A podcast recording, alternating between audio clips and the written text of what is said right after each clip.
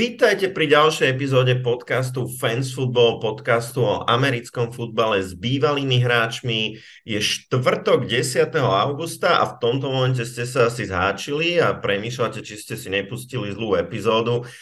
Je to tak, že túto epizódu prednahrávame dokonca týždeň predtým, než pôjde von, pretože v čase keď je táto epizóda publikovaná, tak Peťo si užíva zaslúženú dovolenku. Prezrad nám, Peťo, kam cestuješ? Do Grecka, ale určite budem sledovať všetky NFL novinky a chystám so sebou zobrať si kopu papierov, aby som mohol mokovať, mokovať a pripravovať sa na fantasy draft.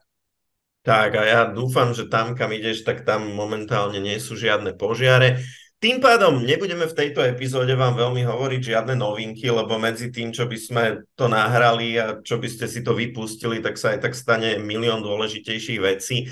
Ale napriek tomu máme pre vás ako veľmi, veľmi nabitú epizódu, ktorú začneme dvoma veľmi veľkými a dvoma veľmi dôležitými ohláseniami. Z toho jedno sa bude týkať nejakej budúcnosti nášho podcastu a kam sa posúva.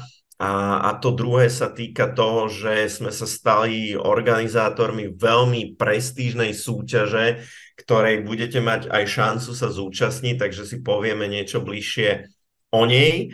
Dáme si ďalší diel našej Fantasy Football Akadémie, budeme sa spolu s Peťom venovať running backom a na konci sme pre vás pripravili exkluzívny rozhovor s head coachom slovenskej flag footballovej reprezentácie predtým, ako odcestuje na majstrovstva Európy do Limeriku. Poďme teda na tie, na tie veľké ohlasy a prvá vec je niečo, čo sme už niekoľkokrát uh, nejakým spôsobom týzovali. Uh, počuli ste už viackrát uh, v podcastoch našich v poslednom čase Vlada Kureka z podcastu Double Coverage, eh, človeka, ktorý sa venuje podcastovaniu ohľadom amerického futbalu na Slovensku už dlho. Rozhodli sme sa spojiť svoje sily a priniesť nový formát a posunúť toto, čo eh, pripravujeme a tým pádom aj propagáciu eh, či už slovenského amerického futbalu alebo amerického futbalu ako športu celkovo do trošku tradičnejších médií. Dostali sme ponuku z rádiovej stanice Rádio v Nitre a začneme teda spoločne s Vladom Korekom pre túto stanicu pripravovať rozhlasovú reláciu o americkom futbale. V zásade prenesieme plus minus formát nášho podcastu do tohto média a v podstate zároveň tá relácia, ktorú budeme nahrávať, tak bude ďalej stále na tomto podcastovom kanáli vychádzať ako náš podcast tým, že tu uh, v podcaste, v tej internetovej podobe vám toho prinesieme ešte oveľa viac. Budeme sa tu rozprávať aj o fantasy futbole, o rôznych veciach, ktoré sa do tej rozhlasovej relácie nezmestia. Tá bude mať hodinku, bude vysielaná v rádiu v Nitre, budete si môcť ju vypočuť aj z internetového archívu tohto rádia, ale samozrejme tak, ako hovorím, zároveň stále tá relácia bude pokračovať ako náš podcast tým, že v rámci podcastu si nájdete aj bonusový content, ktorý sa do toho rozhlasového vysielania nezmestí. Peťo, ako veľmi sa tešíme na to, že sme prerazili do takéhoto tradičného média, že budeme mať šancu dostať americký futbal k masám cez neho. My sme sa veľmi dlho na toto pripravovali a veľmi sme sa snažili tú informáciu o americkom futbale a možnosti, čo americký futbal prináša, tlačiť ďalej. To bolo jeden z dôvodov, prečo my sme tento podcast eh, zakladali a to, aby povedomie o americkom futbale sa šírilo ďalej, lebo obidvaja vieme, že je to ten najlepší šport, aký kto môže hrať a aký kto môže sledovať a mňa veľmi teší, že sa našla, našiel ďalší spôsob, ako túto informáciu šíriť ďalej a verím, že to prinesie o mnoho uh, viac fanúšikov na štadióny slovenských tímov. Ja možno poviem ešte jednu vec. Uh tá naša rozhlasová relácia v tomto momente sa nespája so žiadnou nejakou značkou, ktorá by sa chcela dostať viac do povedomia tým, že bude podporovať tento náš obľúbený šport a jeho, jeho propagáciu. Samozrejme oslovili sme už niekoho, máme tú ambíciu, aby sme získali nejakého partnera, ale ak nás náhodou v tomto momente počúvate a máte pocit, že spojenie značky, ktorú nejakým spôsobom zastupujete s americkým futbalom by vám prospelo, tak sa nám, tak sa nám pokojne ohláste. Budeme radi a veľmi radi sa s vami porozprávame.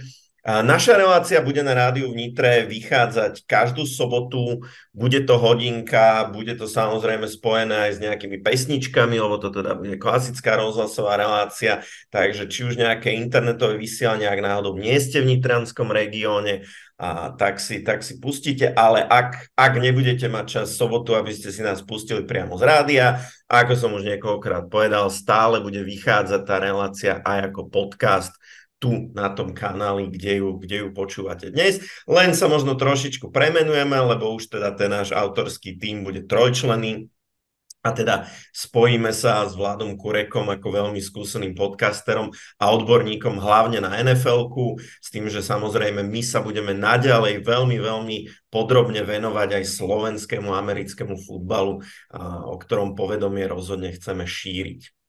Čo tá druhá novinka, Peťo, ako náš fantasy football expert, nechceš ju vyhlásiť ty? Áno, sa veľmi, veľmi teším. To, čo ešte pre vás chystáme, sú majstrovstvá Slovenska v NFL Fantasy Football. Pod e, zaštitou Slovenskej asociácie amerického futbalu vyhlasujeme teda oficiálne prvé majstrovstvá v tomto e, fantasy futbale, kde sa budete môcť zúčastniť aj vy Súčasťou tohto fantasy šialenstva budeme my a budú samozrejme aj hráči um, zástupcovia Nitri Nice a St. Nikolaus Bratislava Monarchs. A bude to prebiehať tak, že bude jedna liga o 12 členov, kde budú mať všetci títo, ktorí som rozprával, zastúpenie. Mysleli sme aj na vás, Vlado, ako sa do, to, do tejto ligy môžu zapojiť ľudia, ktorí nehrajú za Monarchs, nehrajú za Knights, nie sú v našom podcastovom týme, ale radi by boli toho súčasťou? Tak, máme 5 miest vyhradených ako v úvodzovkách pre verejnosť, len teda pre rekapituláciu tých zvyšných 7 miest tej lige, teda obsadíme my ako organizátori, to znamená Peťo, ja, Vlado Kurek, eh, naša social media manažerka Kika, jedného zástupcu dodá Slovenská asociácia amerického futbalu. Po jednom hráčovi bude, budú zastúpené kluby Bratislava Monarchs a Nitra Knights ako poloprofesionálne slovenské týmy a 5 miest teda zostáva pre vás. Eh, keď nám napíšete vašu prihlášku na náš e-mail fansfootball.sk ako jedno slovo, zavinač gmail.com, tak ak nám napíšete, prečo máme vybrať práve vás do tej ligy, tak z tých, čo nám napíšu takýto v úvodzovkách motivačný list, tak vyberieme jedného človeka. Tie vaše dôvody môžu byť hociaké, môže to byť niečo uplakané, že akú ste mali ťažkú životnú situáciu, môže to byť naopak o tom, že roky, rokuce ste v americkom futbale, že ste odborník. Môžete nám povedať, koľkokrát po sebe ste vyhrali vy vla, vašu vlastnú ligu vo fantasy futbole. Bude to veľmi subjektívne, ale jedného vyberieme takto. Jedného, aj keby ste nám nenapísali žiadny motivačný list, lebo nebudete mať dostatočne silný príbeh, tak jedného z prihlásených vylosujeme, takže na jedného sa usmeje šťastená, že si zahrá o titul majstra Slovenska. A tie tri zostávajúce miesta vydražíme online. To znamená, ako budú sa dať normálne akoby kúpiť tie vstupenky s tým, aby mal každý, každý naozaj, kto má záujem zúčastniť sa, tak jednoducho to bude otvorené, nebude to proste nič subjektívne. Kto jednoducho ponúkne nejakú vyššiu sumu za to miesto, tak beriem to ako prejav serióznejšieho záujmu, tak bude mať možnosť sa zúčastniť s tým, že to ale nie je o tom, že my sa na tom chceme obohacovať. Jednoducho e, použijeme polovicu toho na nejaký proste rozvoj nášho podcastu a na to, aby sme zabezpečili nejaké pekné aj hodnotné ceny. Okrem toho titulu majstra Slovenska a tá druhá polovica pôjde Slovenskej asociácii amerického futbalu ako príspevok na rozvoj mládežníckého futbolu na Slovensku. Takže naozaj, ak sa prihlásite týmto spôsobom, že si vydražíte tie miesta, tak naozaj ešte prispiejete na veľmi dobrú vec a teda ako budú tam určite nejaké zaujímavé ceny. Uh, verím, že kluby, ktoré sa zúčastnia, nám aj podarujú do toho nejaký merch, tak to na, nie, na nich žmúrkam. Ale samozrejme to, čo je najdôležitejšie, je, že naozaj môžete sa stať úplne oficiálnym majstrom Slovenska. Ak vyhráte, môžete rozprávať o tom, že ste porazili Monarchs, porazili ste Knights, porazili ste Vlada Kureka, porazili ste nás, takže to sú také bragging rights, že sa z vás automaticky stáva legenda fantasy futbolu na Slovensku, takže toto je na tom podľa mňa to najzaujímavejšie, takže veľmi sa tešíme na vaše prihlášky, určite ich bude veľa. Peťo, povedz nám približne, kedy budeme mať uzavreté tie štartové miesta a kedy tým pádom budeme mať približne draft do tejto našej uh, ligy? Vaše prihlášky máte možnosť zasielať do polnoci 24.8., čiže takto o štvrtok, ak si nás teda púšťate v ten deň, kedy táto epizóda vyšla, s tým, že samotný draft prebehne zhruba týždeň pred štartom NFL, presný dátum to sa ešte dohodneme podľa možností jednotlivých zúčastnených. Možno ešte povedzme, budeme hrať PPR ligu 12 členov, budeme hrať formát, ktorý používa NFL Fantasy Football. Táto platforma to znamená jeden quarterback, dvaja wide receivery, dvaja running backi, jeden flex, defenzíva, kicker a 6 miest na benchi. Čiže štandardné, štandardné nastavenie. Určite neváhajte, zapojte sa, bude to velikánska zábava. Vo fantasy tam asi vždy najlepšie je, keď vychytáte takú lígu, kde všetci hráči hrajú, kde do toho všetci dávajú všetko. Nestáva sa, že niekto tam zostane vysieť a pritom má baj alebo je zranený a ten hráč ho tam nechá a váš super ako keby automačne získal víťazstvo. Toto presne sa v tejto lige nestane. No a aby sa vám týchto majstrovstvách Slovenska alebo aj v akejkoľvek vašej fantasy lige darilo čo najlepšie, ako sa dá, tak v tom sa vám snažíme pomôcť našimi radami a náš fantasy expert Peťo nám dneska porozpráva, ako pristupovať k pozícii running backov vo fantasy futbole.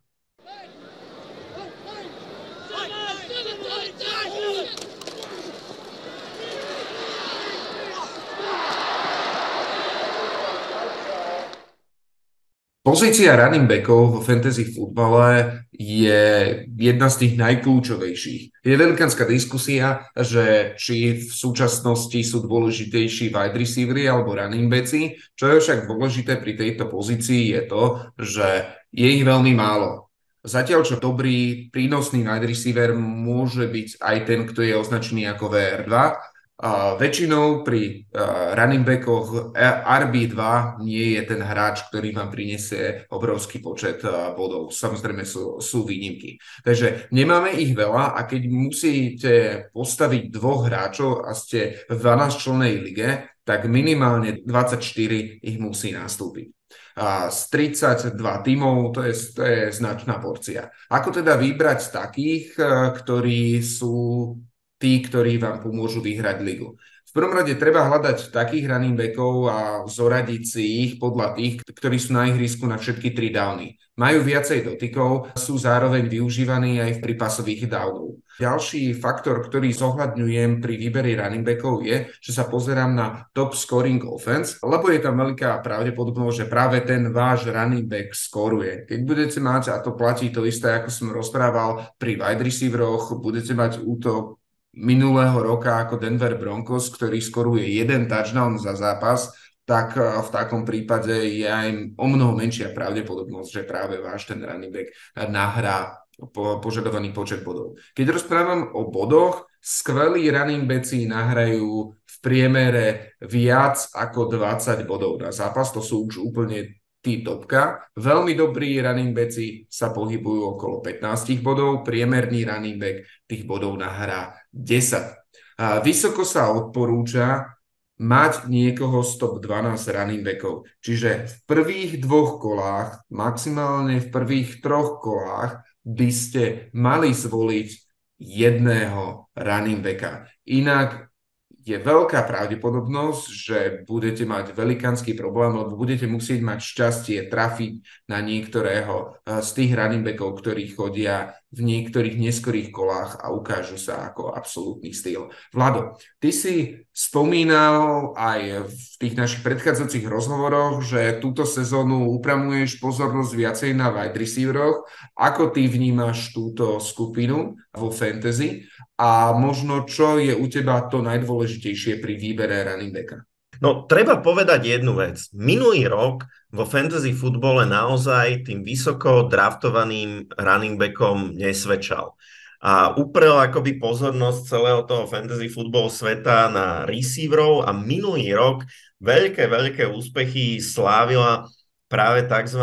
zero RB stratégia a to je taká, kedy sa práve v tých prvých kolách running backom vyhýbate a práve, že získate veľmi silných hráčov na iných pozíciách a hľadáte potom potenciálnych running backov niekde neskôr. A je to založené na tom, že running backi sa často zrania, running backi si nevedia dlho udržať stabilnú formu, takže často, a to ukazujú dlhodobé štatistiky, tí running backi, ktorých draftujete špeciálne v prvých dvoch kolách, sú pre vás skôr sklamania, ako veľké zisky. Na druhej strane, ale zároveň platí to, že ak chcete ligu vyhrať, tak tá najjednoduchšia cesta k tomu je práve chytiť nejakého running backa, ktorý vám nahrá strašné kvantum bodov.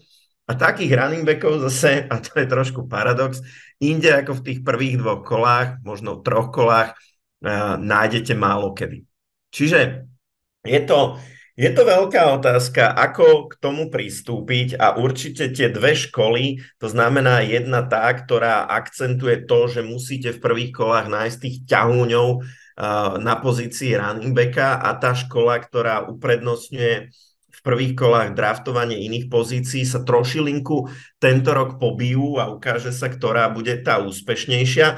A kľúčom podľa mňa úspechu nie je byť e, vazal jedného alebo druhého prístupu, ale byť práve tým, ktorý v tej vašej lige ide proti prúdu všetkých tých ostatných. Ak všetci ostatní naháňajú tých najlepších running backov, tak si zoberte tých najlepších receiverov a počkajte si neskôr, ale ak ste niekde na konci prvého kola a padne vám tam, čo ja viem, Christian McCaffrey alebo Austin Eckler, no tak neváhajte a zoberte si ho, aj keď ste pôvodne chceli možno nejakého receivera. Takže ten môj prístup je relatívne pragmatický. Peťo, ty si ale náš odborník. Čo by si ty odporúčal?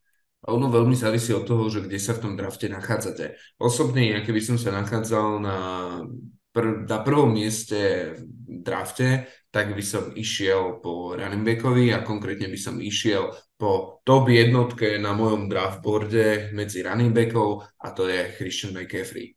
Tento hráč je absolútny freak, je to hráč, ktorý uh, vie urobiť nemožné ako v vzduchom, tak aj po zemi, čo je jeho obrovská, obrovská výhoda, je tá, že on je hráč, ktorý v priemere zachytí 5 nahrávok na zápas. To je, sú instantných 5 bodov, ktoré získa. V priemere za tú predchádzajúcu sezónu na, nachytal, nie nabehal, nachytal 40 yardov. Čiže už aj keby neskoroval touchdown, tak len týmito piatimi prihrávkami, zhruba 40 yardami, vám nahral 9 bodov. A to ešte neurobil ani jeden krok e, dopredu ranovou hrou. Aj v ranovej hre je veľmi efektívny, navyše hrá pod veľmi dobrým koučom Shanahanom, vo 49ers, ktorý vie veľmi efektívne využívať uh, svojich hráčov, veľmi kreatívne k tomu vie pristupovať. Keď sa aj pozrieme na to, ako v predchádzajúcej sezóne Christian McCaffrey uh, budoval po tom, čo prestúpil uh, z Panthers do 49ers, tak sa dá povedať, že až na niektoré výnimky tých počet bodov nahral takmer vždy cez 20. U mňa je to absolútna jednotka. Je tam samozrejme riziko zranení. E, o ňom sa, o Christianovi McCaffrey sa rozprávalo, že je to hráč, ktorý je veľmi injury prone, čiže náchylný na zranenia v predchádzajúcej sezóne, ale sa tým zraneniam vyhýbal na jeho pomery nadštandardne, odohral dokopy 16 zápasov a ja verím, že ak zostane trošku zdravý a vo 49ers to budú vedieť veľmi dobre zmanažovať, aby ho nepreťažovali, tak bude to ten hráč, ktorý vám bez problémov vie vyhrať celú ligu, nie len konkrétny zápas. No, ja budem dúfať, že budem v našej lige a v majstrovstvách Slovenska draftovať druhý za Peťom, aby som si mohol z druhého miesta zobrať e, Justina Jeffersona. Možno len taký ten pohľad diablovho advokáta naozaj. CMC je trošičku sklenený panáčik. Z posledných troch sezón neodohral celú ani jednu a teda konec koncov u running backov sú zranenia ako pomerne E, častým javom. Hra v ofenzíve, ktorá má pomerne veľa tých e, rôznych e, cieľov a ktorá možno nie je úplne koncentrovaná na ňo, či sú to receivery, Brandon Ayuk, ale hlavne Debo Samuel, Tyden, George Kittle, no a druhý running back, ktorý sa tam točí, Elijah Mitchell, predsa len minulú sezónu ten mal vážne zranenie a, a Christian McCaffrey mal o dosť väčšiu produkciu práve v zápasoch, kedy Elijah Mitchell chýbal. Takže Boh vie, ako tá produkcia bude vyzerať, pokiaľ Elijah Mitchell bude zdravý a, a odohrá celú sezónu. Uh, veľa draftboardov pred uh, Christiana McCaffreyho uh, kladie Austina Ekelera, toho ty si dal na druhé miesto. Uh, aký je tvoj dôvod, prečo, prečo si ho zaradil medzi running backmi na druhú pozíciu? tak e, je to overená, overená konštalácia a nedochádza tam žiadnej premennej, ktorú by sme nevedeli predikovať. Austin Eckler je stále v tom istom týme, to, čo oproti predchádzajúcej sezóne mu určite pomôže, je uh, zdravá online, pokiaľ teda sa v tých prísíznoch zápasoch nezrania, čiže môžeme očakávať ešte väčšiu produkciu. Uh, keď sa pozrieme na Ostina Ekelera, tak uh, za tú predchádzajúcu sezónu bol hráčom, ktorý získal najviac fantasy bodov v na, v priemere na zápas, 22. Je to hráč, ktorý je masívne využívaný aj v pasovej, v pasovej hre. Takmer 20% nahrávok smeruje práve na ňo a keď sa, keď sa na to pozrieme číslami, koľko z tých nahrávok on vie v priemere na, na zápas zachytiť, tak je to viac ako 6 keď sa pozrieme znovu na číslo toto s, e, s priemerným počtom nachytaných jardov, tak len v pásovej hre tento hráč vie zachytiť a získať pre váš tým 10 bodov. Zároveň je využívaný aj v behovej hre. V behovej hre m, mm, možno nie je tak efektívny, ako, ako v tej pasovej, ale sú to konštantné body, ktoré prináša a tými bodmi dokáže vyhrať nie jeden váš fantasy zápas. To, prečo ja Ekelera mám až za Christianom McCaffrey, je to, že kde má ceiling, že kde má ten pomyselný strop práve Ekeler a kde má pomyselný strop práve Christian McCaffrey aj jeden, aj druhý vedia bez problémov nahrať cez 30 bodov um, na zápas. To, čo si myslím, aj to, čo aj ukazuje história pri Christianovi McCaffrey, že tam on bez problémov vie nahrať aj 40 bodov, že sa dokáže prehupnúť o mnoho, mnoho viacej. Práve vďaka tým nahrávkam, ktoré vie zachytiť a to si myslím, že je jeden z tých dôvodov, prečo či už jeden alebo druhý, keď ho zoberete kľudne aj z tých prvých dvoch miest a kľudne aj pred Justinom Jeffersonom, tak neulutujete. Ja by som určite bral jedného z týchto dvoch hráčov pred Justinom Jeffersonom. No, uvidíme, ako produkcii Ostina Ekelera ublíži to, že v porovnaní s predchádzajúcou sezónou to vyzerá, že ako Keenan Allen, tak Mike Williams ako dvaja prví receivery eh, v týme Chargers, ktorí vynechali veľkú časť predchádzajúcej sezóny, čo určite mu prinieslo viacej tých pásových targetov. Tam asi teraz budú od začiatku. Do týmu pribudol aj veľmi nádejný mladý receiver Quentin Johnston. Takže, takže uvidíme, či to Austinovi Ecklerovi trochu nezníži produkciu. Keď som sa pozeral na tvoj rebríček top 10 running backov, tak sa priznám, tie prvé dve miesta to je úplne v poriadku, to, to nie je pre mňa nejaké veľké prekvapenie. ale Nick Chubb na treťom mieste, to, to možno až je prekvapenie. Že tak skús nám povedať, prečo je u teba Nick Chubb tak vysoko a prečo v ňom vidíš takú vysokú hodnotu. Pretože na rovinu to je running back, ktorý s veľkou pravdepodobnosťou pôjde až niekde v druhom kole. Takže prečo v ňom vidíš takú veľkú hodnotu? No ja budem veľmi rád, ak um, budú k nemu pristupovať hráči tak, že ho budú vidieť až uh, v druhom kole. Je to ten running back, ktorý uh, veľmi veľa toho vie nabehať. Je, keď si zoberieš tú schému, je za výbornou ofenzívnou lineou. A je to running back, ktoré, ktorého tam vieš nechať na všetky tri downy. Zároveň, keď sa pozrieš na súpisku Browns, tak uh, predchádzajúcej sezóne tam bol Karim Hunt, ktorý mu ešte bral nejaké snapy. Mal tam ešte Diernesta Johnsona, ktorý tiež v prípade zradenia či už Karima Hanta vedel zaskočiť. Teraz tam nemá v zásade že, že nikoho, takže máte hráča, ktorého primárne budete využívať, kde za ním pôjde veľmi veľa snapov a ja očakávam, že uvidíme niečo veľmi podobné, ako sme videli v predchádzajúcej sezóne, uh, kde Josh Jacobs Takisto bol ten hráč, ktorý, uh, v, pred, ktorý v sezóne odniesol extrémne množstvo carries, tým priniesol pre svoj tým a pre svoj fantasy tým obrovské množstvo bodov. Čiže to, prečo je u mňa Nick Chubb tak vysoko hodnotený a tak vysoko v tomto rebríčku je tá konštelácia, v, akých, v akej sa aktuálne nachádza. Samozrejme, ak by Browns ešte do sezóny podpísali Forneta, Eliota, Hocaj Hunta alebo, alebo akéhokoľvek iného running backa, tak potom by prínos Nika Čaba klesol. Ale pri takomto nastavení je to stroj na body.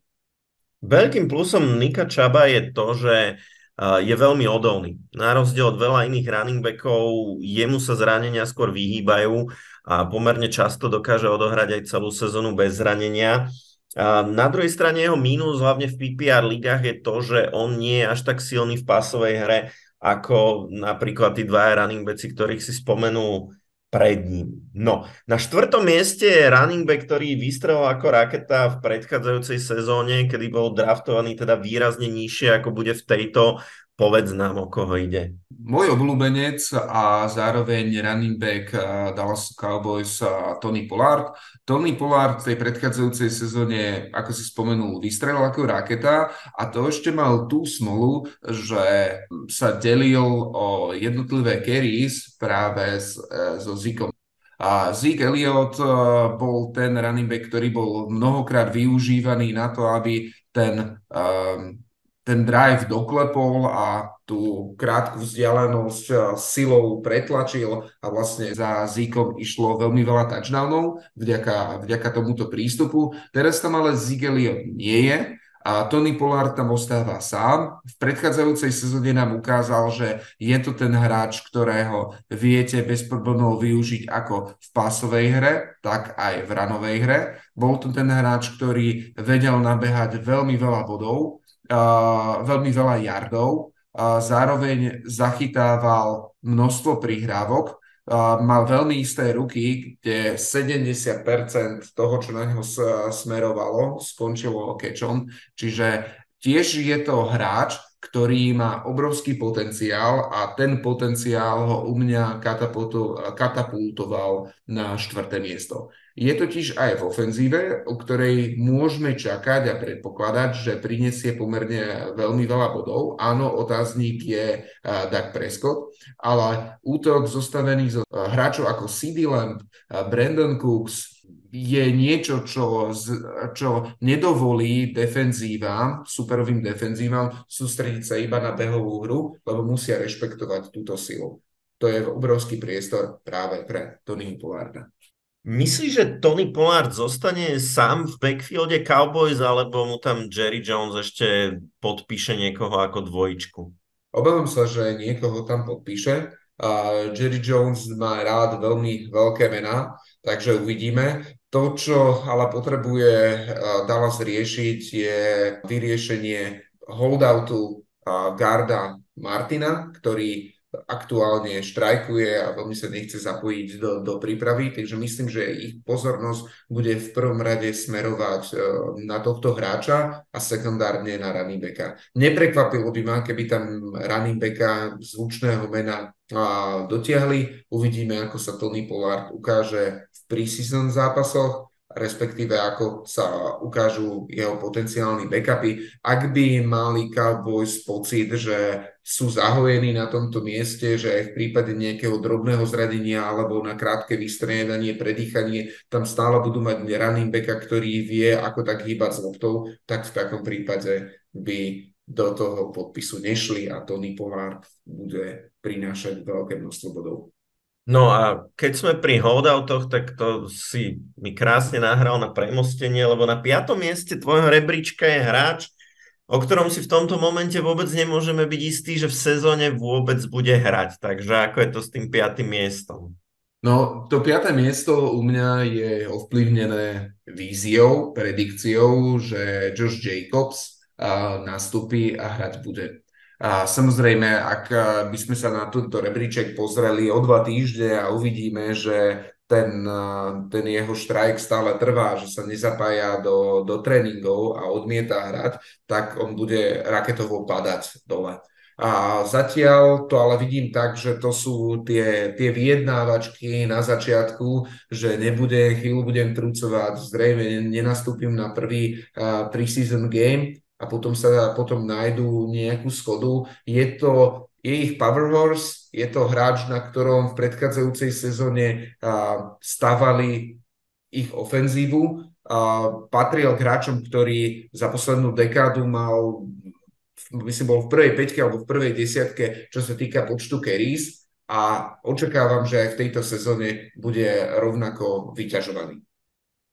No, na šiestom mieste tvojho rebríčka, prezradím to ja, uh, je running back Cincinnati Bengals uh, Joe Mixon, za ktorého hovorí rozhodne to, že hrá práve v jednej z tých veľmi, veľmi produktívnych uh, útočných formácií, ktorá skoruje veľa bodov a z backfieldu mu ubudol jeho náhradník Samaji Pirine, ktorý vedel zobrať ako mu pomerne veľa tačov aj nejaké tie touchdowny, ktorý odišiel uh, do Broncos. Takže z tohto pohľadu to vyzerá, že pre Joe Mixna je to všetko rozbenuté super. A na druhej strane predsa len ako um, jeho vek už je trošku vyšší. V predchádzajúcej sezóne nebol veľmi efektívny, či už išlo o skorovania, alebo či už išlo priemerne získané jardy nábeh. E, tu jeho fantasy futbolovú produkciu tam extrémne nafúklo jedno kolo, v ktorom nahral snať cez 50 bodov, ale, ale ten priemer v tých ostatných zápasoch až taký vysoký nebol. Štandardne sa dá tento running back draftovať dokonca v treťom kole v mokoch, takže skús nám povedať, prečo je u teba Joe Mixon tak vysoko v poradí.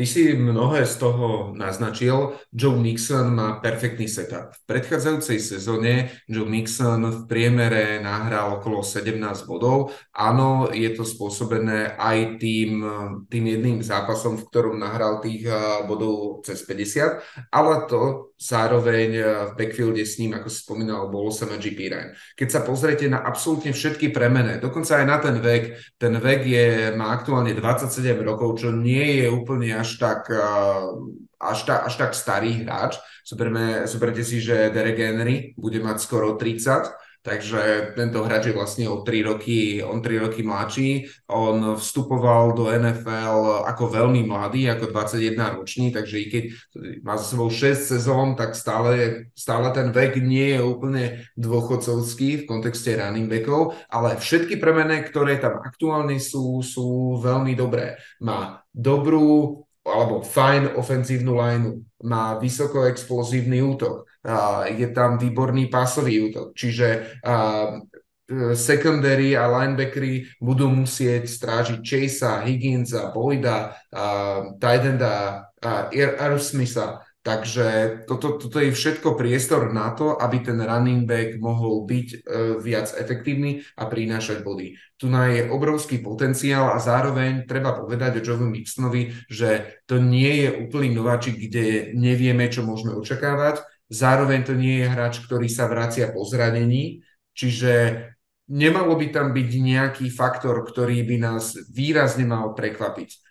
Áno, asi nebude to ten hráč, ktorý vám pravidelne v každom zápase nahrá 20, 22, 25 bodov, ale tý, ten prísun 17-18 bodov my si môžete pohodlne očakávať.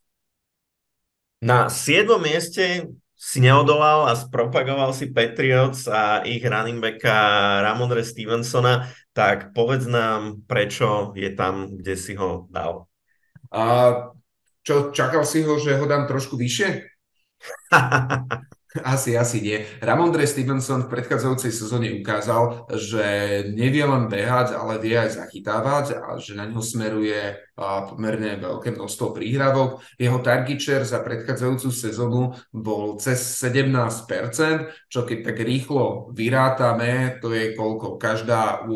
príhravka smerovala smerovala zhruba na ňo. V priemere tých príhrávok zachytil 4 na zápas, čo keď si zoberiete, že je skôr running back silový, silný, veľký, tak by ste to možno do neho nepovedali. Navyše oproti predchádzajúcej sezóne zmenil sa ofenzívny koordinátor, respektíve konečne prišiel do týmu ofenzívny koordinátor a ofenzívu ne, nebude kolovať defenzívny koordinátor, čo, čo si myslím, že prinesie o mnoho viacej bodov všetkým skillovým hráčom ofenzívy, vrátane running backov. Takže um, Ramondre Stevenson je hráč, ktorý tam bude na všetky tri downy, ten otáznik pri ňom je samozrejme, že hrá Patriots a Bill Belichick to hoci ako vie vymyslieť kľudne aj zo zápasu na zápas, ale aj v tej predchádzajúcej sezóne sme mali možnosť vidieť, že predsa len toto ako keby bol hráč, ktorému Bill verí a ktorého necháva na ihrisku, lebo jeho snap share je 66%, čiže dve tretiny všetkých carries práve išli za Ramondre Stevensonom. Tiež je to veľmi bezpečný pik, samozrejme za predpokladu, že by niektorí z tých uh, hráčov, ktorí, running backov, ktorí sú aktuálne free, ako free agent, uh, nepodpíšu uh, Patriots. Ale to by som neočakával, lebo všetci si pýtajú obrovské peniaze. Na 8. mieste tvojho rebríčka je Bijan Robinson, hráč, okolo ktorého je strašný hype a ktorý práve na rozdiel od tých niektorých mien, ktoré máš v tom rebríčku vyššie, zvykne ísť e, niekde cca v polovici prvého kola v mock draftoch, takže ty ho máš tak trošku realistickejšie možno, ako nedávaš sa uniesť tým hypom okolo Nováčika, ktorý ešte neodohral ani jeden down v NFL-ke tak povedz nám tvoje zdôvodnenie toho 8. miesta v rebríčku. Čiže Bijan Robinson je hráč, ktorý určite má talent, je to mladý hráč, má čerstvé nohy, čiže očakávajú sa od neho veľké veci. Ja predpokladám, že aj bude pomerne značne vyťažovaný. Tento hráč bude využívaný aj v pasových útokoch. A to, prečo ja nie som na tom obrovskom hype ako ostatní, že by som ho bral už v prvom kole a asi by som aj odporúčal nebrať vyhrať ho v prvom kole. Ak by nám zostal do druhého kola, OK, ale v prvom kole je to pomerne veľký risk, lebo my nevieme, ako presne sa ten hráč adaptuje do, do NFL-ky. Mali sme aj príklady nielen také ako uh, Zig Elliott, ktorý prišiel a hneď bol hviezda. Mali sme aj príklady ako Clyde Edward Hiller, ktorý tiež prišiel, očakával sa, že bude hviezda a nebol hviezda je to pomerne veľká neznáma a aby ste svoj absolútne najlepší pik minulý prvokolový práve na hráča, u ktorého máte obrovský otáznik, si nemyslím, že je najšťastnejšie. To by ste v tých ostatných píkoch museli voliť niečo veľmi bezpečné. Čiže Nepopieram ten potenciál, nepopieram ten, ten setup, nepopieram, že ten hype je velikánsky a budú sa Bijona Robinsona snažiť využiť čo najviac, aby sa z neho stala tá obrovská hviezda Falcons, ktorú práve Falcons teraz potrebujú, ale nemyslím si, že je to hráč hodný ísť v prvom kole a v prvej polovičke, tak ako ho niekedy hráči Fantasy League zvyknú brať. Bižan prišiel z rovnakej univerzity ako Patrick Mahomes, ktorý možno bude najproduktívnejší quarterback vo fantasy tento rok. Um, prišiel do týmu, ktorý je behovo orientovaný v útoku jednoznačne. Na druhej strane, ako som hovoril, ešte neodohral jeden jediný down v nfl -ke. V backfielde vo Falcons tam bude mať e, Tylera Aljaira, ktorý uhral nabehal viac ako tisíc yardov minulú sezónu a Cordell Petersona, ktorý je zase rozhodne prínosom aj v pasovej hre v útoku, takže nikto z týchto dvoch running backov odtiaľ ešte neodišiel. Otázka, aký je vlastne plán head coacha Artura Smitha s ním a treba povedať, že Falcons sú úplní odborníci na zabíjanie e, fantasy futbolových hypov. Stalo sa tak už s Kylom Pittsom, stalo sa tak e, s receiverom Drakeom Londonom, takže Bijan Robinson môže byť ďalšia takáto obeď. Ja osobne by som vysoký prvokolový pik za ňo nedal, radšej by som išiel asi do väčšej istoty, možno, možno na prelome prvého, druhého kola by som ho silno zvážoval. A teraz, čo sa týka ďalšej pozície, 9. running backa v svojom rebríčku, asi by som mal byť urazený, že si Sakona z Giants dal až dve miesta za Ramondra Stevensona, tak skús mi to vysvetliť, aby som urazený nebol. Je, je, je to o tom, že to, ako teraz funguje Giants, a nie, nie o tom, aký to je hráč. On sa dokázal vrátiť po zranení, ukázal, že je najlepší running back, ukázal, že je najlepší wide receiver Giants a bohužiaľ v jeho neprospech hovorí to, že to takto zostalo aj do tejto sezóny. Keď sme sa rozprávali o tom, že na ko, koho draftovať z receiverov z Giants, tak ty si povedal, že no asi Sakona Barkleyho. A to, toto je práve tá vec, že tie týmy sa na toto budú vedieť sústrediť. Budú ho vedieť pokrývať. Áno, on sa aj v tej predchádzajúcej sezóne vedel presadiť a vedel sa ukázať, že dokáže nahrať body, aj keď sa na neho sústredia. Toto bude ďalšia sezóna, kde primárne všetko pôjde práve cez meno tohto hráča. Áno, Giants získali do svojich radov aj Tidenda, ktorý patrí k tým top tight endom v celej lige. Darren Waller má ale tak veľa, veľkú históriu zradení, že nedá sa očakávať, že tento hráč tam bude k dispozícii každý zápas. Čiže vyslovene toto je iba o oportunistickosti, že či Saquon Barkley tam bude sám a pôjde cez neho celá ofenzíva, alebo to bude vyzerať aj trochu inak. V porovnaní uh, s Ramondre Stevenson predsa len tá lopta sa dá posúvať aj inak ako práve cez toho jedného hráča. V Giants to je Saquon a behom Daniel Jones. Počkaj, počkaj. A kto je, kto je to v Patriots? akože čo chceš povedať, že, že, že Patriots majú lepší wide receiver corp, alebo no, tak, ale lepšieho akože... quarterbacka, alebo lepších tight endov? Ako... No tak, dobre, tak minimum, tak tight endov Mike Gesicki a Hunter Henry sú lepšie targety. Darren Waller je určite lepší hráč a vie získať viacej bodov, ale je to hráč, ktorý ti v sezóne tam bude hrať asi 5-6 zápasov. Zatiaľ, čo Mike Gesicki aj Hunter Henry ti tam vydržia o mnoho dlhšie a máš to teda na koho hodiť. Keď sa pozrieš na ja neviem, Juju Smith-Schuster, no kto z tých receiverov v Giants je približne na tej istej úrovni ako Smith-Schuster. Sterling Shepard, ktorý je väčšie zranený a vracia sa po, po ACL. Darius Slayton, myslím, ten sa tiež vracia po ACL uh, pretrhnutí tak uh, nová uh, Paris Campbell... Jalen ktorá... Hyatt. Ako, sorry, on už túto sezónu strčí ako kvalitou hry Smith Schustra do vrecka. Áno, na základe pre-season campoch a na základe správ, ktoré prichádzajú, kde si asi každý týždeň môžeme prečítať asi 100 správ, kde každý hráč zažíva sezónu života a je absolútne v tej najlepšej forme. Ja by som teda povedal, že uh, Nováčik, Nováčik u Patriots Vouty je tiež vychvalovaný na všetkých stránkach uh, Patriots, uh, Patriots fanúšikov a tiež ale neočakávam, že všetkých hráčov strčí do vrecka. Áno, môže to tak byť, takže prečo nie? Hej? A teraz ide iba o to, že čo chcete viacej riskovať, kde vidíte väčšiu, uh, väčšiu istotu. Ak ju vidíte v Sekvonovi a práve v tomto nováčikovi, choďte kľudne do Sekvona. Ja, keby som mal reálne na drafte týchto dvoch hráčov vedľa seba, za predpokladu, že už nikoho nekúpia, jedný alebo druhý, ja by som išiel do Ramondre Stevensa. Tak, fanúšik Patriot sa nezaprie, predsa treba nejak to ventilovať, že, že pred vami nie je asi bohu ako zábavná sezóna, tak aspoň toto ti doprajem. A na desiatom mieste máš running backa Green Bay Packers Aarona Jonesa, tak povedz nám prečo. No, Aaron Jones je hráč, ktorý... A povedzme si tie premene, ktoré sú tam. A ofenzívna lajna, OK.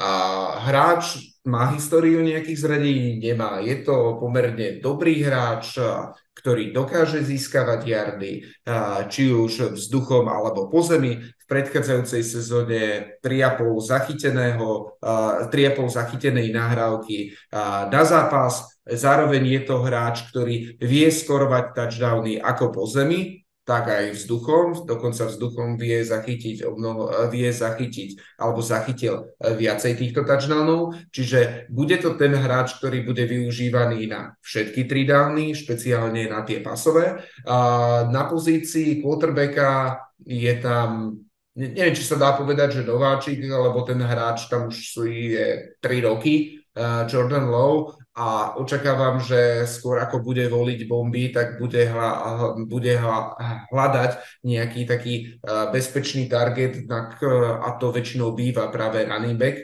alebo tight end a keďže v Packers je história tight endov veľmi zlá, aj keď teraz si práve draftovali hneď dvoch, takže Aaron Jones si myslím a predpokladám, že v tejto sezóne bude mať ešte viacej targetov ako v tej predchádzajúcej. A v tej predchádzajúcej ich mal 72. Áno, je tam otáznik, že tam práve nie je Arod, že je tam nový nový quarterback a otázna, ako bude vlastne celá tá ofenzíva Packers vyzerať. Mm, ale ak dôverujete Jordanovi Lowovi, dôverujete, že Packers, čo sa týka predvedenia ich útoku, budú podobní, ako boli v predchádzajúcej sezóne. A musím si povedať, že v predchádzajúcej sezóne aj pri uh, Rodgersovi nepatrili medzi tie ofenzívy, ktoré absolútne explodovali a každému nasúkali 40 jardov, že aj Arod mal zlé zápasy, tak v takom prípade môžete očakávať podobný počet bodov. Aaron Jones je pre mňa zaujímavý target možno niekde na konci tretieho kola, dané tým, že naozaj neočakávam, že by uh, ofenzíva Packers bola veľmi explozívna. Delí sa o snapy v backfielde s AJ Dillonom, ktorý hlavne v nejakých tých goal line situáciách mu trošku bral tie snapy a okrádal ho o touchdowny už minulú sezónu veľmi výrazne. Už aj tie rôčky trošku ako prišli na ňo. Evidentné, že nie je tam zase 100% dôvera zo strany týmu, kedy aby vôbec zostal v týme, tak musel akceptovať zníženie platu. Takže otázka, že akú veľkú rolu bude mať v ofenzíve tento rok, ale uh, Zase niekde na konci toho tretieho kola to môže byť naopak veľmi zaujímavá voľba. Niekto, kto e, vám dá v tom treťom kole veľkú hodnotu a na konci možno aj vyhrá ligu. No ale po tejto desiatke podľa mňa musíš sa teraz minimálne fantasy publiku zodpovedať mm-hmm. a vysvetliť, prečo v nej nie sú dve mená. A to prvé je no, fantasy líder z pred dvoch rokov Jonathan Taylor a to druhé v očiach mnohých najlepší running back v lige stále král Derrick Henry.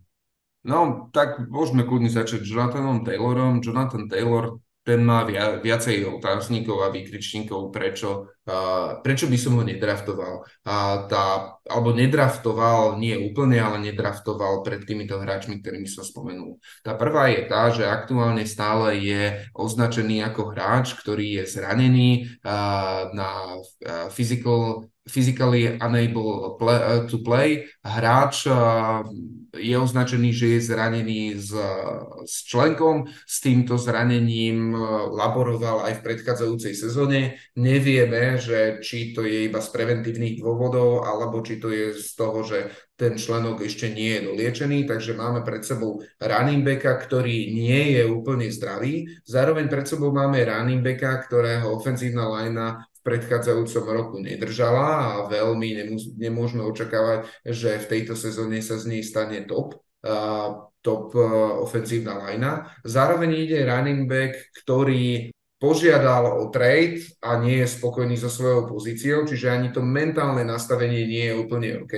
A zároveň ide o running backa, ktorý tam má nového quarterbacka Richardsona, ktorý je veľmi agilný a behavý quarterback, kde očakávam rovnaký prístup ako pri Lamarovi Jacksonovi, že keď sa rozvinie tá hra, tak mnohokrát si tú loptu on sám ponechá a bude sa snažiť využiť tú svoju uh, explozivitu a získať uh, yardy uh, po svojich nohách, miesto toho, aby ich odovzdal práve running backovi. Navyše, ak sa pozrieme uh, na to, ako vyzerá ich zoskupenie na pozícii wide receiverov, kde nie je žiadna sláva a pridáme k tomu fakt, že Richardson nepatrí medzi quarterbackov, ktorý by mal zrovna dvakrát presnú, presnú nahrávku. Vychádza nám to tak, že je to extrémne, extrémne riskantný pick. Špeciálne, ak by ste ho mali zobrať v prvej desiatke. Rozumejte, to je prvé, druhé,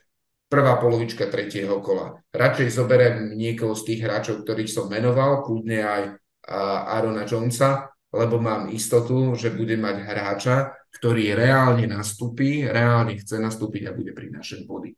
Ty máš Jonathana Taylora ako vysoko?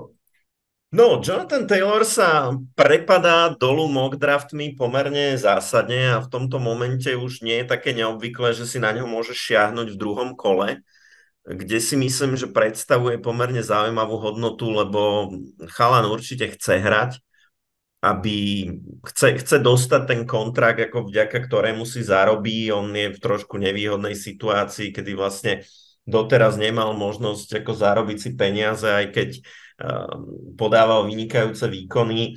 Uh, je v poslednom roku svojho kontraktu, nechce hrať na nováčikovskej zmluve, chce dostať zaplatené, ale ten trh running backov momentálne tomu nesvedčí.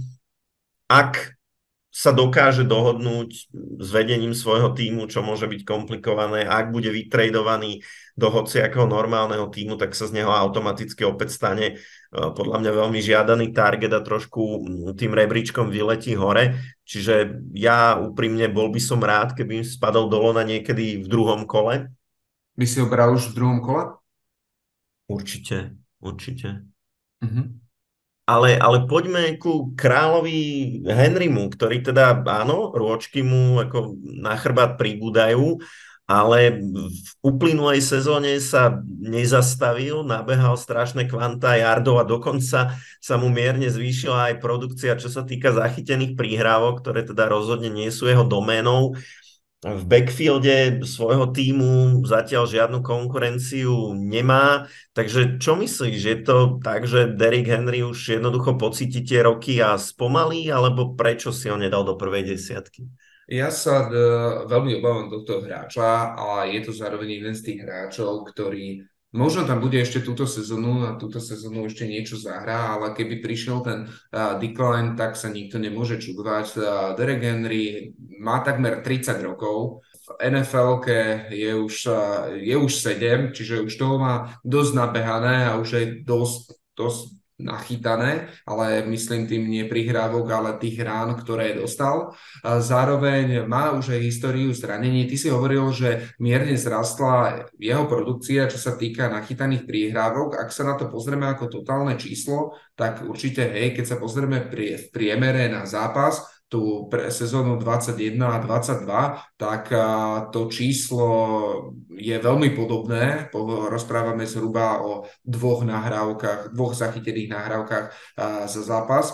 To, čo ale treba pozrieť, že v predchádzajúcej sezóne je to hráč, ktorý primárne jardy získava behom a skoruje behom nie, nie pásom, to je asi zrejme. Hej. A v predchádzajúcej tej, tej sezóne, keď sa pozrieme sezónu 22 a sezónu 21, tú časť, kedy bol ešte nezranený, tak a porovnáme to, tak zistíme, že v tej jednej sezóne mal 1,3 touchdownu na zápas, v tej poslednej sezóne už 0,8. Zatiaľ, čo v tej predchádzajúcej sezóne, sezónu 2021, sledujem prvých 7 zápasov, lebo v ktorých, ktorých bol celý čas ako zdravý, tak z tých 7 zápasov v 5 nabehal viacej ako 100 yardov a úplne nebolo prekvapenie, že sa tam zrazu objavili čísla ako 130, 140 yardov. Keď sa pozriete na tú sezónu 22, tak zhruba polovička už je zo, 7, zo 16 iba 9 zápasov je tam, kedy nabehol viacej ako 100. A tie čísla začínajú ukazovať, že to číslo sa stále zmenšuje, zmenšuje. A ja očakávam, že jeho čísla v tejto sezóne budú ďalej klesať. Samozrejme, nebude to hráč, ktorý ti zraz teraz bude, že 8 bodov nahrá. On tam, tých bod, on tam tie body nahrá.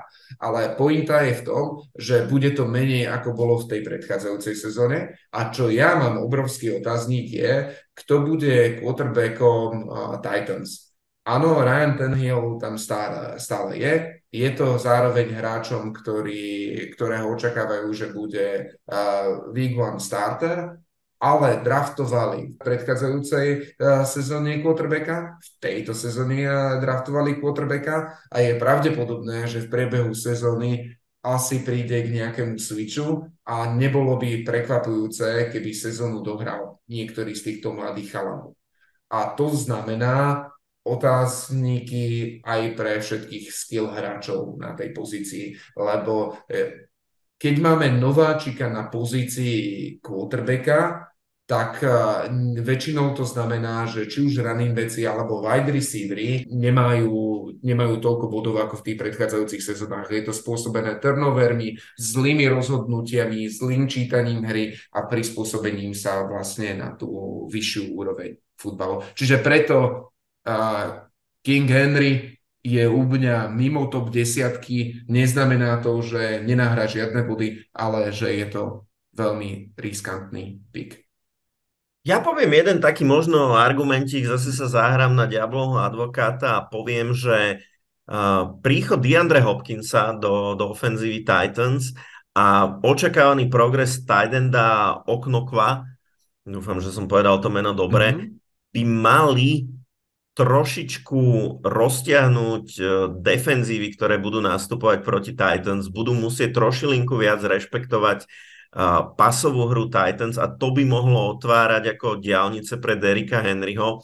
Ja si myslím, že tá jeho produkcia zostane vysoká v tejto sezóne, že ešte neprišiel k tomu okraju útesu, cez ktorý spadne, aj keď tie známky starnutia sme už v tej minulej sezóne párkrát videli a môže, môže určite predstavovať zaujímavý target práve vďaka tomu, že tie jeho fantasy akcie klesajú dole niekde práve v treťom kole, kde ja si myslím, že ak nájdete Derika Henryho náhodou niekde na začiatku tretieho kola, na konci druhého, možno tak to môže byť ako veľmi zaujímavá hodnota, ktorá vám môže vo vašej lige pomôcť. To je koniec nášho rebríčka top 10 a aj dva bonusy, ale samozrejme okrem tých top najznámejších mien, podobne ako pri wide receiveroch, predpokladám, že si si pre nás pripravila nejaké typy na running backov, ktorí sa dajú nájsť niekde oveľa hlbšie v drafte a možno naopak nejaké varovania pred tým, ktorým running backov sa vyvarovať. A hneď sa zamerám na backfield Denveru Broncos, lebo tam podľa mňa nájdeme aj jeden, aj druhý prípad. Javonte Williams je hráč, ktorý sa vracia po zranení, pretrhnutia ACL, bol to zranenie, ktoré ho vyradilo do konca sezóny. Keď sa pozrieme na to štatisticky, tak v drvivej väčšine prípadov hráč, running back, ktorý sa vracia po takomto zranení, môžeme očakávať menej fantasy bodov v, v porovnaní s tou sezónou, keď bol ešte zdravý.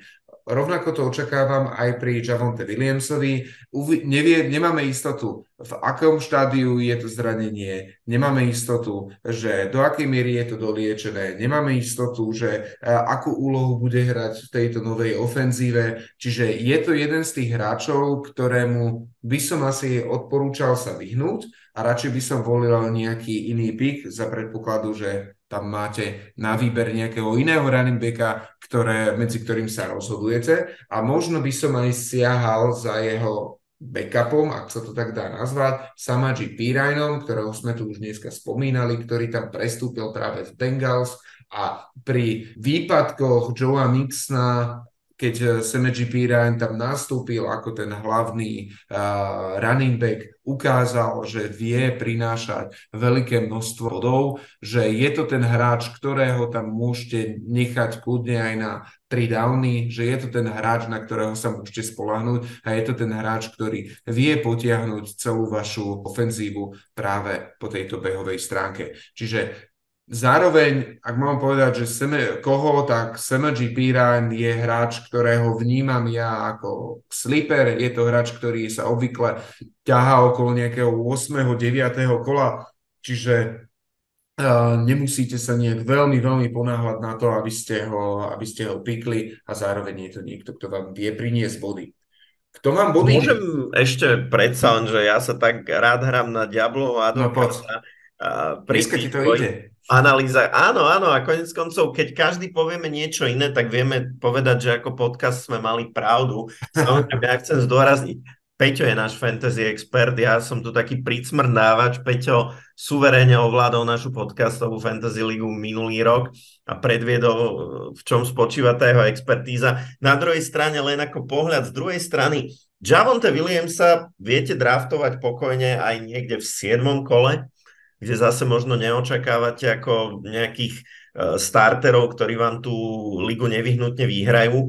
A ak by dokázal byť zdravý, čo budeme mať šancu vidieť v prípravných zápasoch, pretože mal by nastúpiť a odohrať vo viacerých slušnú porciu downov, no tak e, v takom roku 2021 jeho fantasy produkcia bola, bola veľmi vysoká, ak by sa k tomu dokázal vrátiť v ofenzíve, ktorá bude rozhodne oproti predchádzajúcej sezóne oživená Seanom Paytonom, no tak Boh vie, Boh vie, možno to môže byť aj potenciálny league winner a možno ho budete musieť po druhom kole zahodiť, lebo, lebo bude zranený. Áno, áno, je to, je to presne, ako rozprávaš, velikánsky obal alebo troch, že ten rozptýl je tam obrovský a je zase že na vás do akej miery rizika idete. Že tu je tiež o tom, ako nastaviť si tú stratégiu a keď ja poviem tak, že keď v prvých 5-6 kolách som vybral hráčov, ktorí nemajú históriu zranení, ktorí poviem, že sú takí tie stabilné kúsky tej moje, toho môjho týmu, ja si viem na niektorých pozíciách dovoliť absolútne zariskovať a ustreliť a da, zobrať treba aj Javonte Williamsa. Ak ale ste hráč, povedzme priemerný, ktorý berete aj takých hráčov, že OK, mal nejakú históriu zranenia, risknem to a podobne a teraz sa dostanete, máte pred sebou Javonte Williamsa a, alebo viete, že ešte o, dva, o dve kola neskôr viete zobrať Samaji Pirajna, ja by som skôr volil Samaji Pirajn, ale áno, Hej, že uvidíme, uvidíme podľa tých zápasov a podľa toho, ako sa ukáže počas preseason.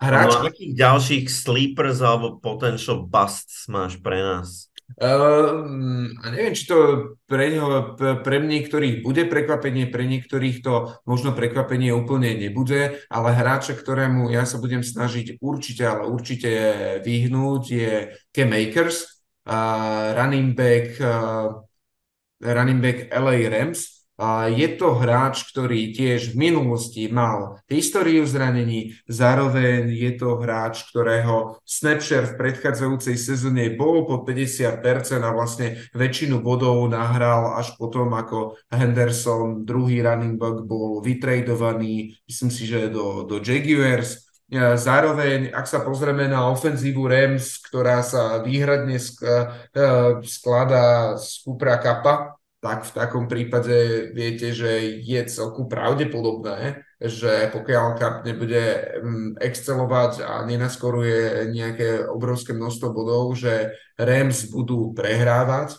budú doťahovať a keď budú doťahovať, tak skorej pôjdu vzduchom ako práve behom. To je ďalší veľký výkričník a, a aby toho nebolo málo, tak na pozícii running backa majú na súpiske ešte Roysa Freemana, majú zároveň aj uh, Kyrona Williamsa, čiže ten backfield je široký, možnosti sú tam veľké, netreba očakávať, že Cam Akers bude mať uh, nejaký velikánsky snapshare v tejto sezóne, čiže nenechajte sa zlákať a zmýliť výsledkami, ktoré um, tento running back dosiahol v posledných zápasoch predchádzajúcej sezóny.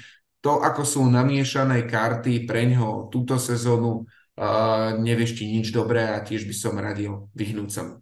No, ak okrem amerického futbalu máte radi aj telenovely a, a radi vidíte v tom futbole ako náš kamarát Vlado Kurek aj tie príbehy, čo sú za tým, tak uh, vzťah Shona McVeya a Kema Akersa je taká telenovela, v tej predchádzajúcej sezóne Cam Akers išiel do búdy nie preto, že by možno podával zlé výkony, ale kvôli jednej základnej veci. On odmietol blokovať.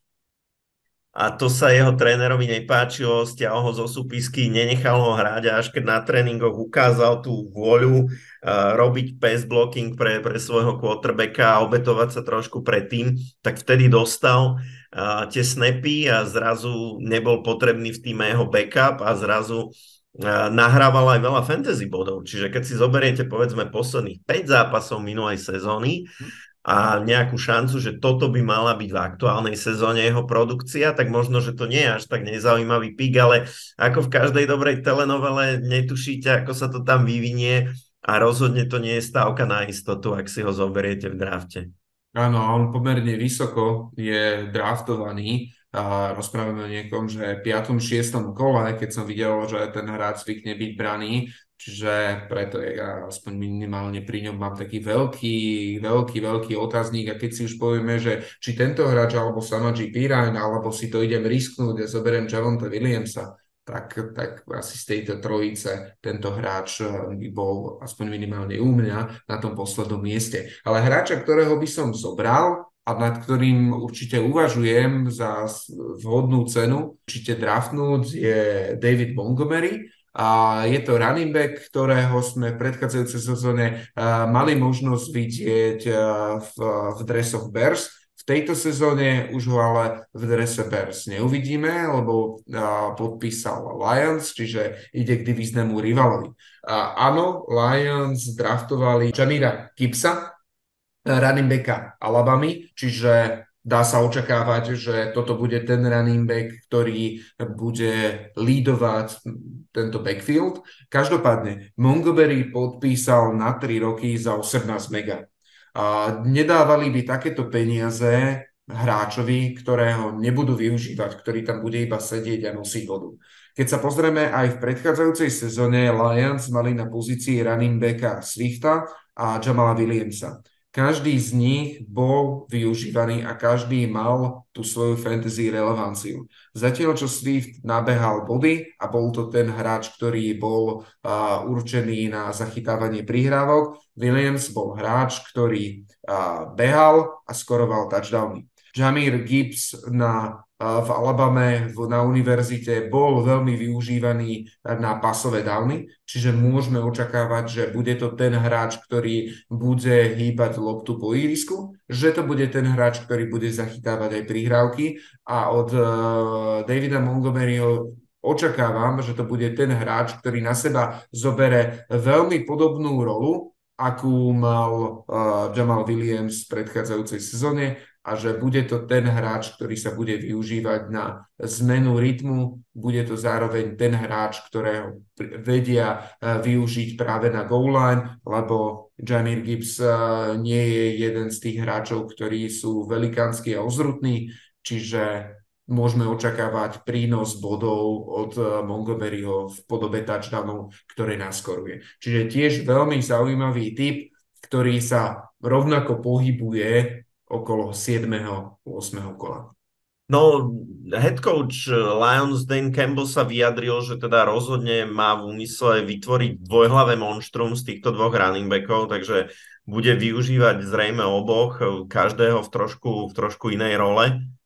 A, tak ako to mali v Lions aj minulý rok, ako si spomínal, takže je otázka, že či ten útok Lions pri tom, ako je explozívny, tak dokáže akoby uživiť dostatočne výrazne oboch týchto running backov, aby boli relevantní pre fantasy. V každom prípade Jamir Gibbs, najmä kvôli tej jeho predpokladanej úlohe v pasovej hre, ide trošičku vyššie. A David Montgomery práve tým, ako je brány v tých nižších kolách, tak môže predstavovať naozaj zaujímavú hodnotu. No, Jamal Williams v predchádzajúcej sezóne skoroval uh, 17 uh, touchdownov. Tie fantasy body, ktoré prinášal, prinášal vďaka tým touchdownom. Za touchdown máte 6 bodov, čiže nepotreboval nahnať veľmi veľa yardov alebo veľmi veľa prihrávok, keď skoruje práve touchdown a Montgomery by si vedel z tohto všetkého ukrojiť. Tak sám som zvedavý, ako, ako to namiešajú, ako to pripravia v Lions. No, David Montgomery váži viac ako 100 kg a to prosím pekne pri výške 178 cm, čo je teda niekto, koho ja by som ako bývalý linebacker na line of scrimmage ako stretnúť nechcel, lebo asi by prebehol cez mňa. Takže rozhodne tá jeho rola bude viac na goal line ako Jamira Gibsa, ktorý, ktorý je o viac ako 10 kg ľahší a ešte dokonca o niečo nižší. To je všetko, čo sa týka pozícií running backov. V ďalšej epizóde sa zameriame na pozícii quarterbackov, takže máte sa tešiť na ďalšiu porciu informácií a odporúčení, ako postupovať pri draftovaní v vašej fantasy lige. Ak ste náhodou niečo videli inak, budeme radi, keď nám to napíšete na vašich sociálnych sieťach. A ak si myslíte, že rozumiete running backom lepšie ako Peťo, tak sa rozhodne prihláste do majstrovstiev Slovenska vo fantasy futbole a ukážte nám, a okolko sa tomu rozumiete lepšie ako my.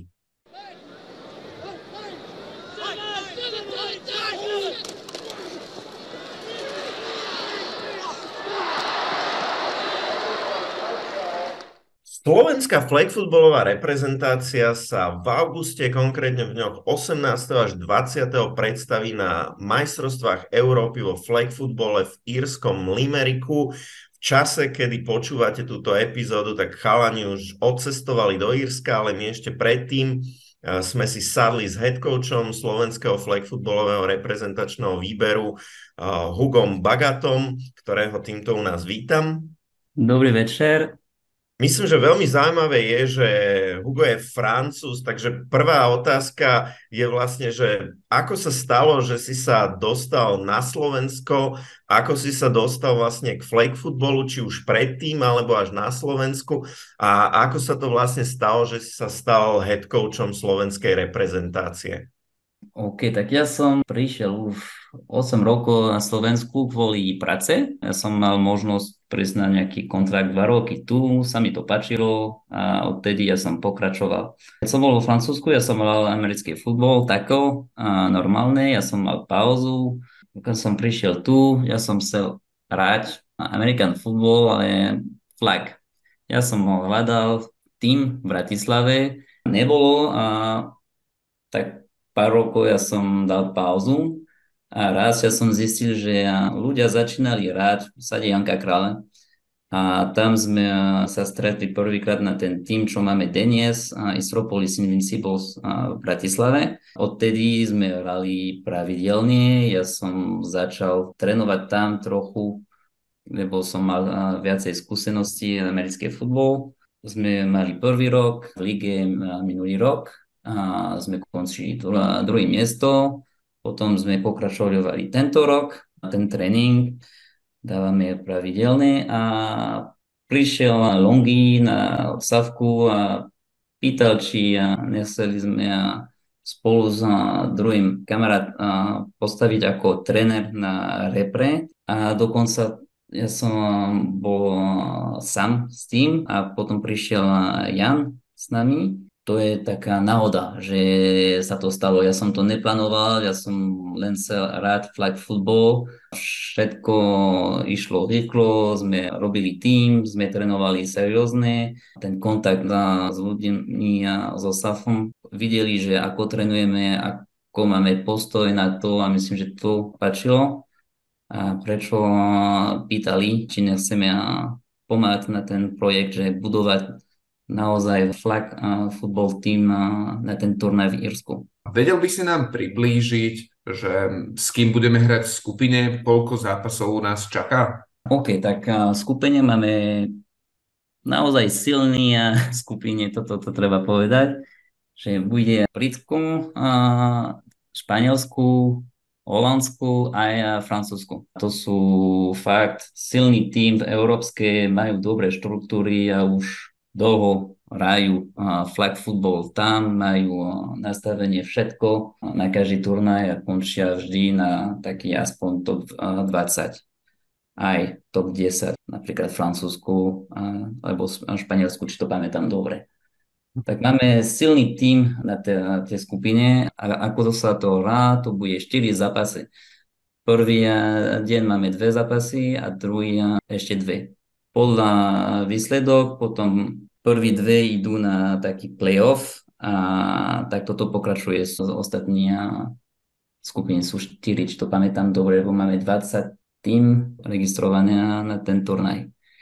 Tak to bude rýchlo, máme len 4 zápasy, kde môžeme ukázať, že pripravíme nový tým, sme mladí, ale seriózne pracujeme na to, a chceme ukázať, že na Slovensko sa, sa zväčší flag football komunita. Chceme vstúpiť na také turnaj international všetko a ukázať, že aj tu u nás vieme hrať flag football. Ako si spomínal, máme veľmi mladý tím, špeciálne v porovnaní s tými našimi súpermi.